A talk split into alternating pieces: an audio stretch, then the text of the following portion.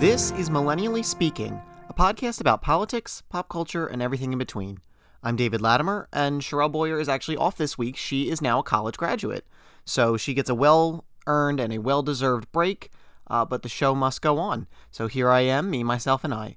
So, what I wanted to talk about first is abortion. It's not something, okay, I don't want to get too deep into the the politics of it or personal opinions, um, but there are current legislative efforts in several states to ban abortion. So, one of the first was Alabama this past week. They signed what was a pretty restrictive ban on abortion across the state. Um, this bill is being called the Heartbeat Bill. Basically, it would ban abortions after a fetal heartbeat is detected, which in most cases can be as early as six weeks after uh, conception. So th- there's also, in, in Alabama's case, there are no exceptions for an abortion based on either rape or incest. So even in the most sort of liberal conservative, you know, back and forth, there's tends to be sometimes a little bit of leeway when it comes to rape or incest. This one does not allow that. Now there's another story that's coming out that Missouri is looking to pass an abortion ban for after 8 weeks. Um, and that's that bill is HB 126. My personal stance because to to put it all out there and and to be fair, I personally, you know, I speaking as a man, as I probably should not, but I will. Um, I personally would not be okay with an abortion in a case that is personal to me, whether it's, you know, my wife or someone getting an abortion or a family member. It's not something that I would be um, encouraging or something like that. But I also sort of take the, and I, I don't like to bring her into this, but the Tomi Lahren um, approach, which is as someone who leans more conservative, my idea is that the government should remain out of certain things. Um, and we should have as limited government as possible because when you get more government interaction, you have to keep legislating because otherwise people will stomp all over and find loopholes. So in this particular case, I feel as though the government should stay out of abortion. Now, what they're saying is, oh well, in in the case of when when Roe v. Wade was um, decided that oh well now it's just encouraging women to have abortions and we don't want to encourage our women to have abortions and things like that. Well, I don't think anyone is encouraging women to have abortions. I don't think that's the case. I don't think it's that women are now all of a sudden just killing off all of their babies. I think that's that's a bad faith argument. That's just saying that, you know, we clearly we don't we, we love women um and we're we're telling them to kill their babies and and that's that's not correct. That's a bad like I said, it's a bad faith argument and that's trying to to I don't know, to to me abortion is something that the government should remain out of. Um, but like I said, on a personal level, it's something that I wouldn't encourage and I wouldn't be in favor of. But as I've I think I've said previously on this show, and if not, here's here's my take on it. My religious beliefs and my personal convictions do not mean that I believe the rest of the country and the rest of society has to follow it, nor do I expect them to.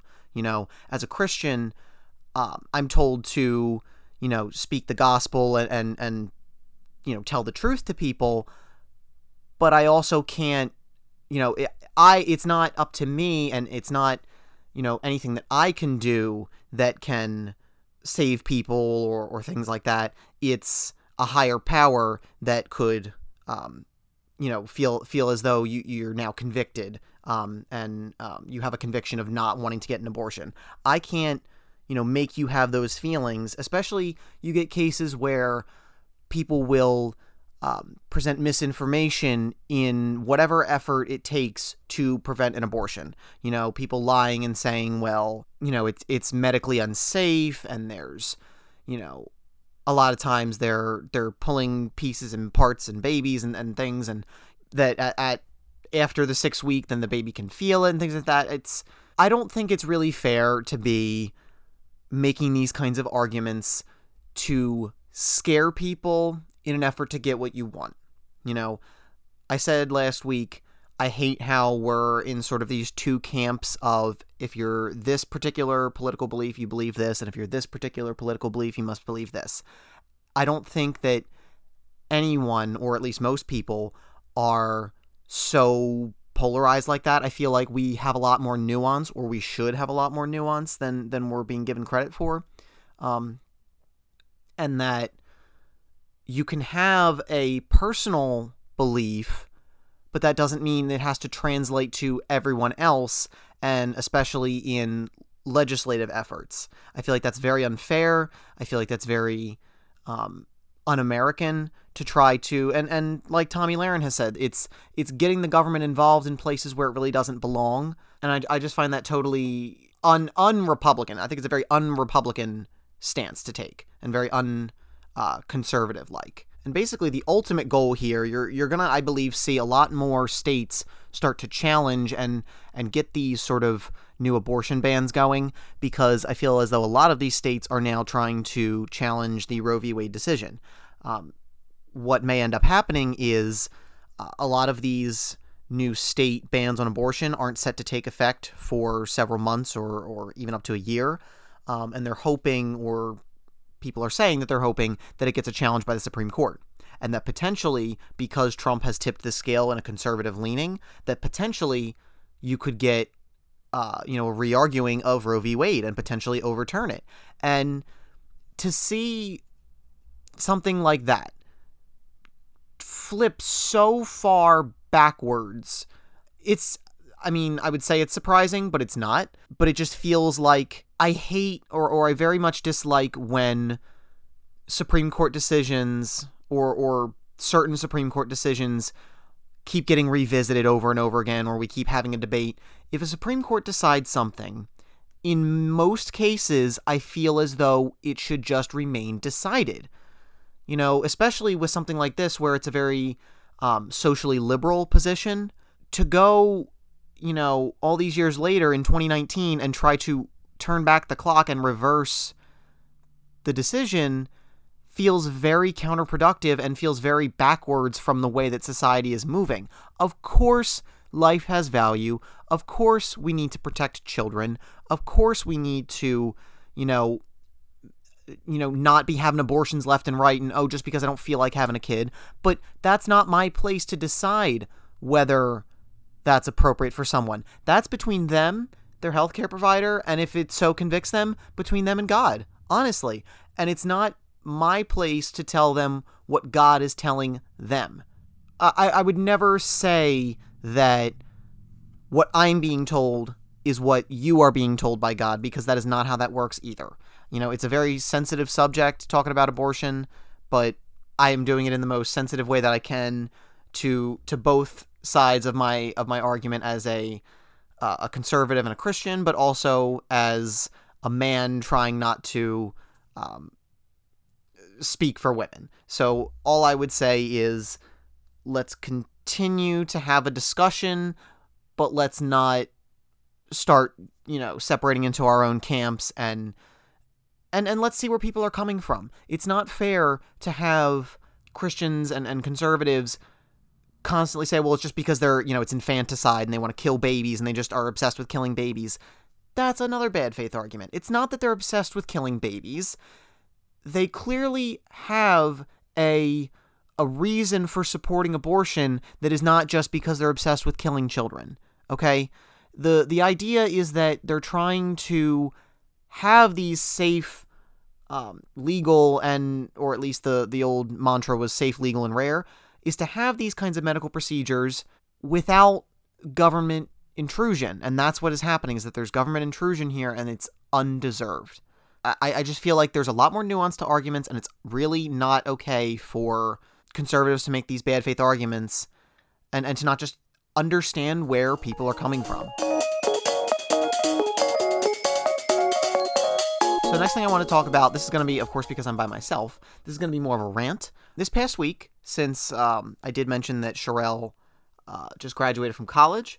Uh, I went out to dinner with her family. Her family currently lives in Georgia, but they came back up here to New Jersey for her graduation. And this is something that had sort of been in my head for a little bit, um, but I wanted to sort of ask them because they were interested in in politics and, and talking about the podcast. So I said, here's a topic I wanted to bring up. I recently saw a clip from a an argument that was held on The View, of all places, and it was a clip of a young girl or, or a young woman, she was maybe in her 20s, speaking to Maya Angelou, Dr. Maya Angelou, in a sort of a, a lecture session. She was given some sort of talk about maybe her book or something like that. And she had sort and sort of a, a slip. Um, the young woman said, I wanted to ask Maya a question.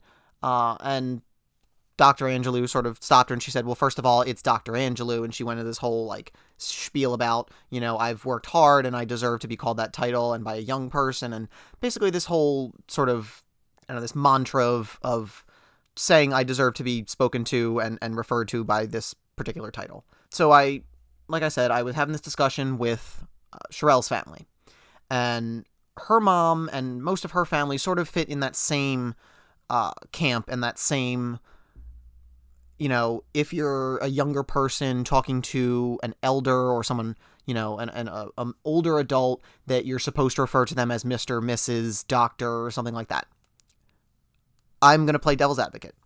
Okay, so as someone who is in their early 20s, I find it very difficult sometimes to lead and speak and, and do things with older adults. People you know, that could be my parents' age or even older.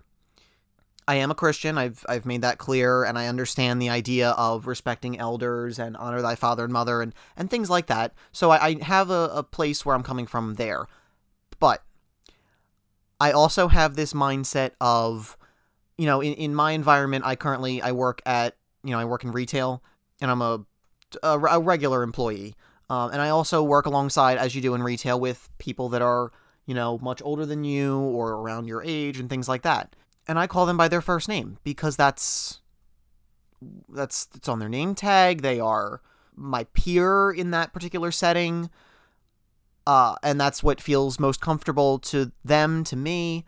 Uh, and it just it made me pause and sort of think in certain situations when I'm sort of leading and I'm, you know, in charge, when I'm expected to speak to someone who just happens to be older than me as Mr. Mrs., then they can call me by just my first name.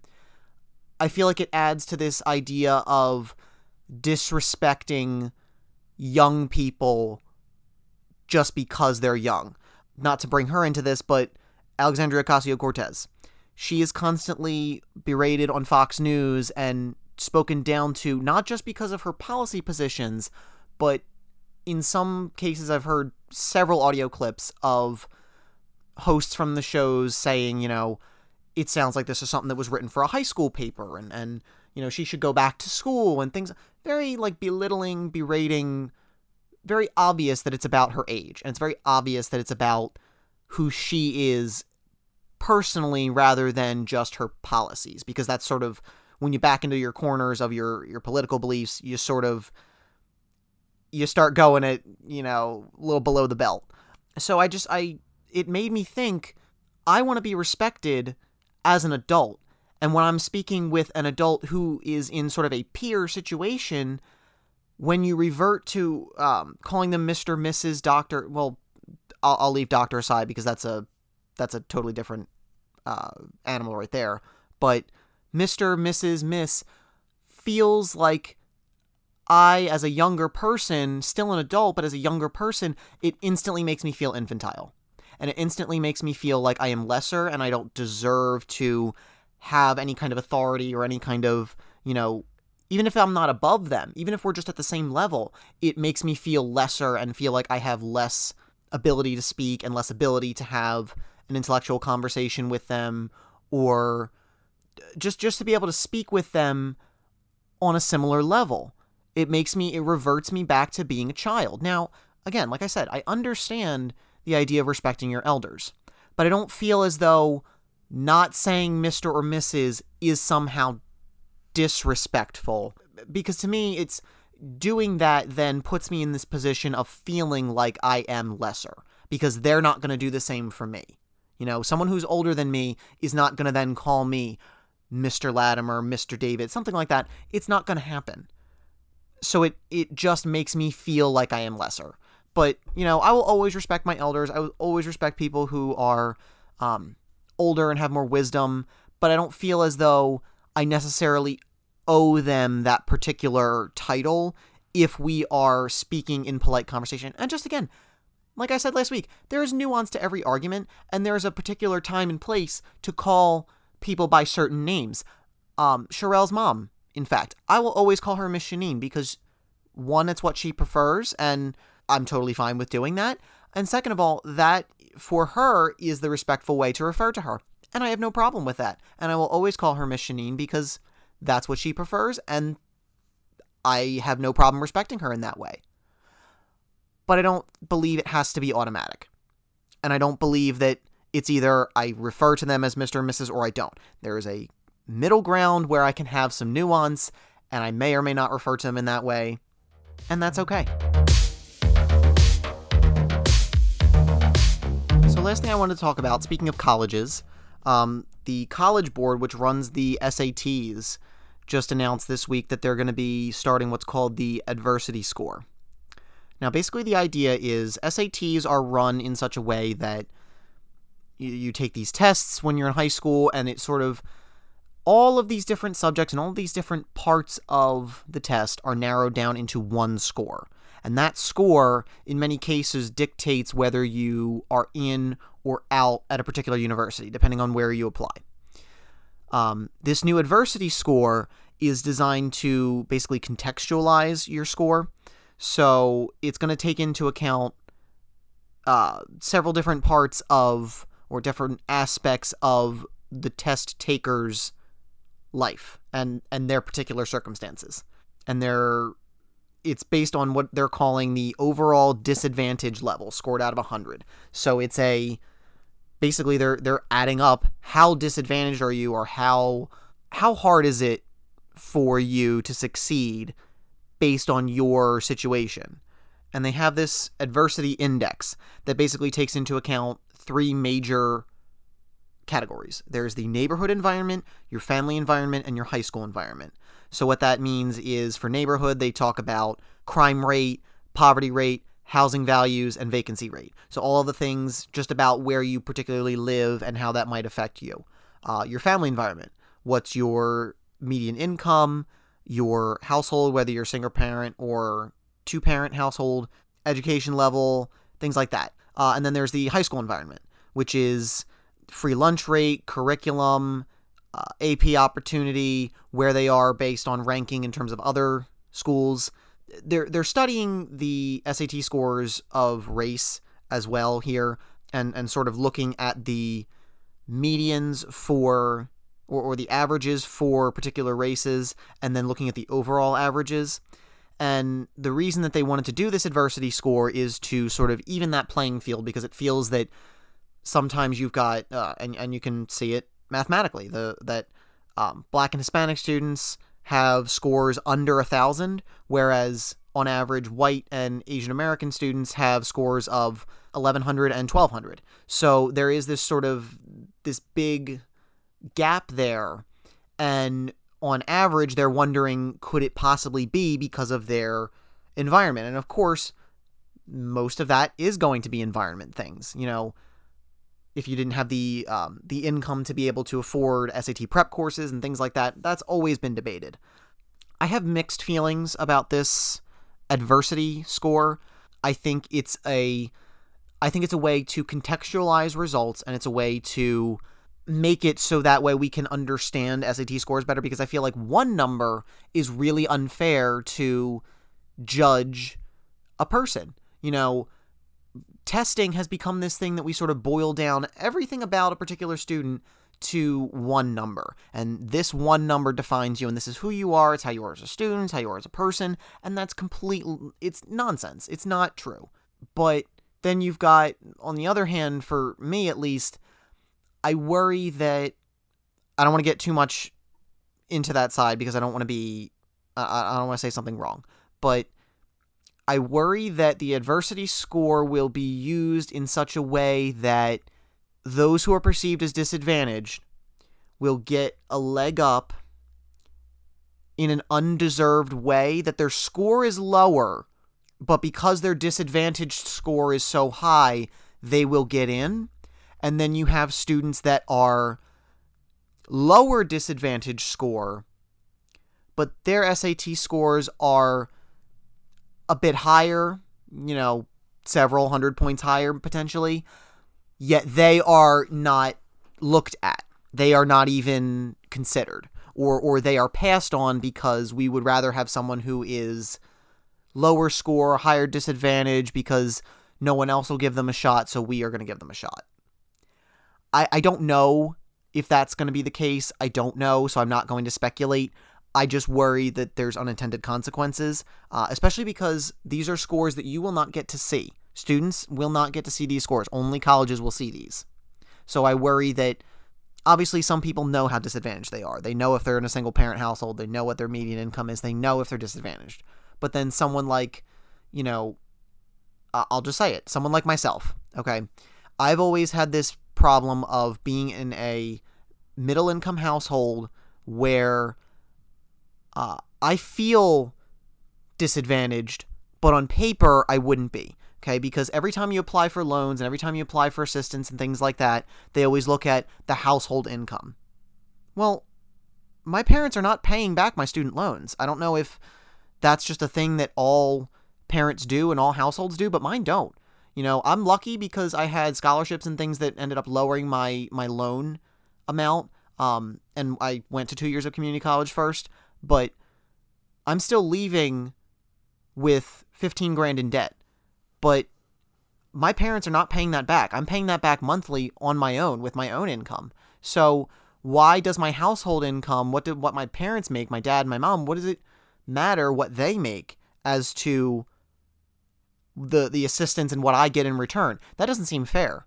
But of course, you know, that that's a separate issue from the adversity score. I'm just saying on paper, some people feel disadvantaged, and some people, in fact, are disadvantaged. But then on the surface, on if you were to write down all of the information, I don't look disadvantaged. And in some ways, I'm not. You know, some ways I am. I am very um, advantaged because I had the resources to be able to study and the resources to be able to get those kinds of scholarships and things like that. But in the end, I won't get that kind of government assistance or the kind of loan payback or things like that because my parents make too much money, but I'm the one paying the loan back. So where's the fairness in that? But we'll see what happens with the adversity score. It's I feel like it's definitely going to get implemented, and I feel like it's going to be used against some people, but used to also help others. So we'll see if that tips the scale at all. We'll see if anybody challenges it, but I don't know. And that's all for this edition of Millennially Speaking.